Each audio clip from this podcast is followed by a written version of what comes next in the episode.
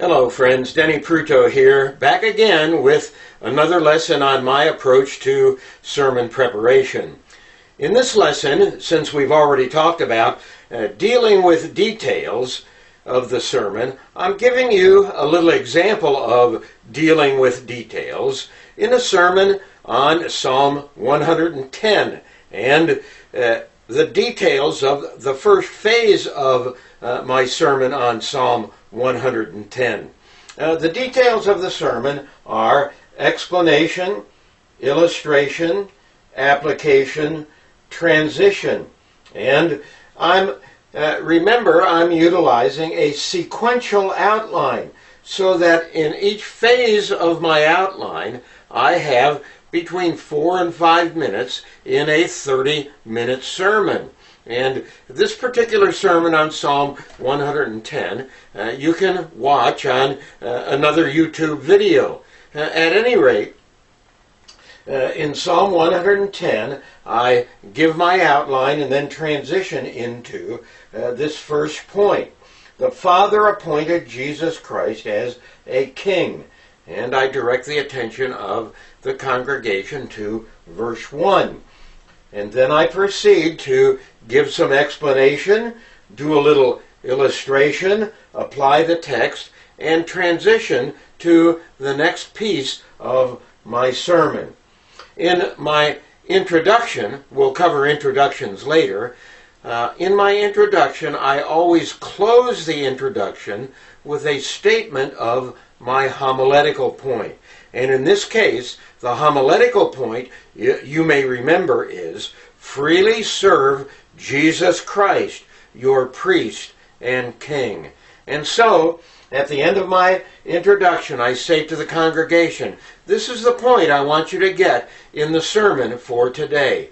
Freely serve Jesus Christ, your priest and king. And now, the first thing we see as we look at the text is that God the Father appoints Jesus Christ as a great king. Jesus Christ is appointed as your king by God the Father. Look at verse 1. The Lord says to my Lord, Sit at my footstool until I make your enemies a footstool for your feet. Now, this text has to do specifically with the Lord Jesus Christ. The Apostle Peter uh, tells us this is the case in the second chapter of Acts when he uh, speaks about uh, David and quotes uh, this verse uh, from Psalm uh, chapter 110 and verse 1. He quotes, Peter quotes this verse. The Lord said to my Lord, Sit at my right hand until I make your enemies a footstool for your feet. And the Apostle Peter then says to the congregation, Look, God has made uh, Jesus, in accordance with this text, both Lord and Christ.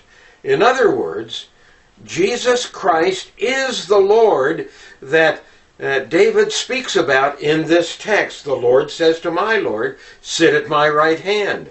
And Jesus Christ himself quotes uh, Psalm 110 and verse 1 in uh, Matthew 22 uh, as he's on the way uh, to his crucifixion. And he challenges uh, the Jewish leaders and he asks them this question who is the Christ? Whose son is he? And the answer that uh, Jesus has given is that he is David's son. And then uh, Jesus uh, counters the scribes and the Pharisees and the Jewish teachers uh, by saying, How is it that David then calls him Lord uh, in the psalm uh, when he says, The Lord has uh, uh, said to my Lord, Sit at my right hand until I make uh, your enemies a footstool for your feet. There is no doubt that Psalm 110, verse 1, has to do with God the Father appointing his Son, Jesus Christ, as your Lord. Think about the disciples now.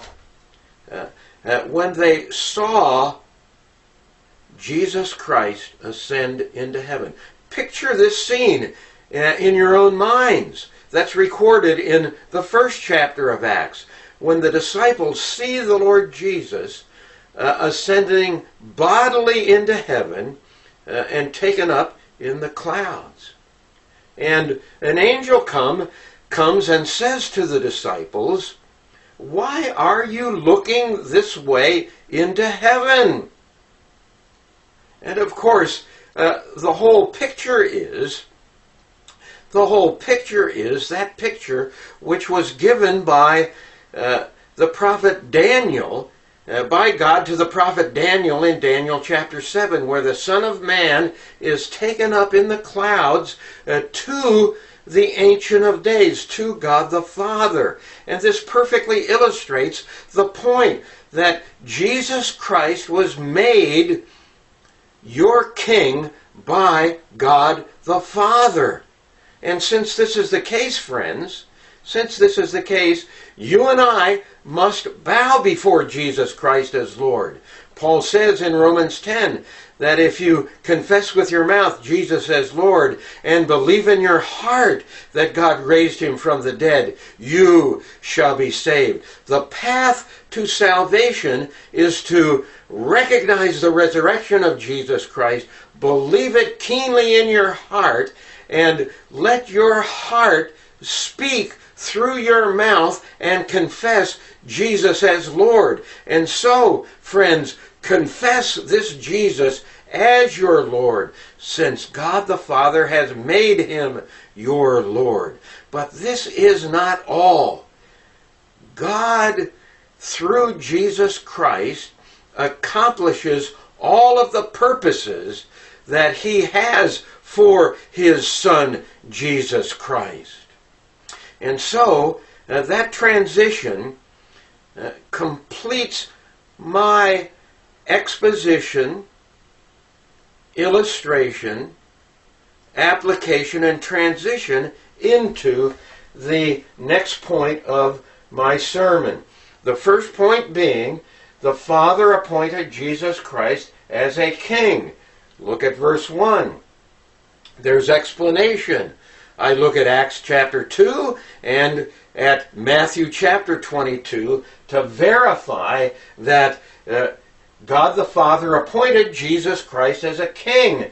This text does apply to Jesus Christ. I illustrate this by calling you to think through and think in your own minds about the picture in Acts chapter 1 of Jesus Christ ascending into heaven. And then I make application by calling you in the congregation to look to Jesus Christ as your Lord. And then I transition to the next point of the sermon.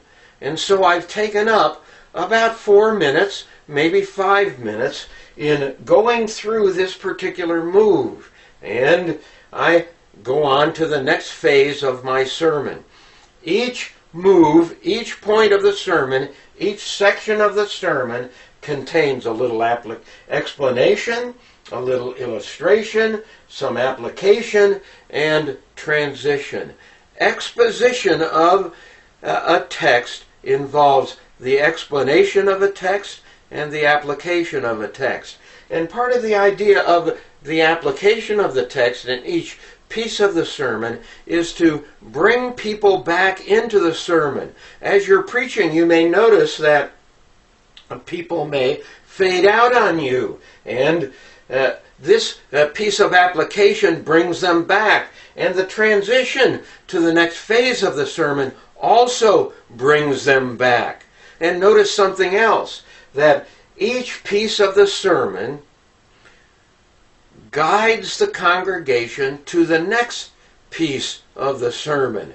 And the details that I've accumulated in my study are selected in order to lead the congregation into the point that I'm making in the overall exposition of the text. So this is just a simple application or a simple illustration, I sh- should say, of how to deal with the details in a sequential outline. Look at my previous uh, lessons to get a grip on, uh, to get an idea of, to get a better idea of the sequential outline and how the details then, utilizing the last lesson and this lesson, are fit into the sequential outline. More on this to come. Thanks for listening.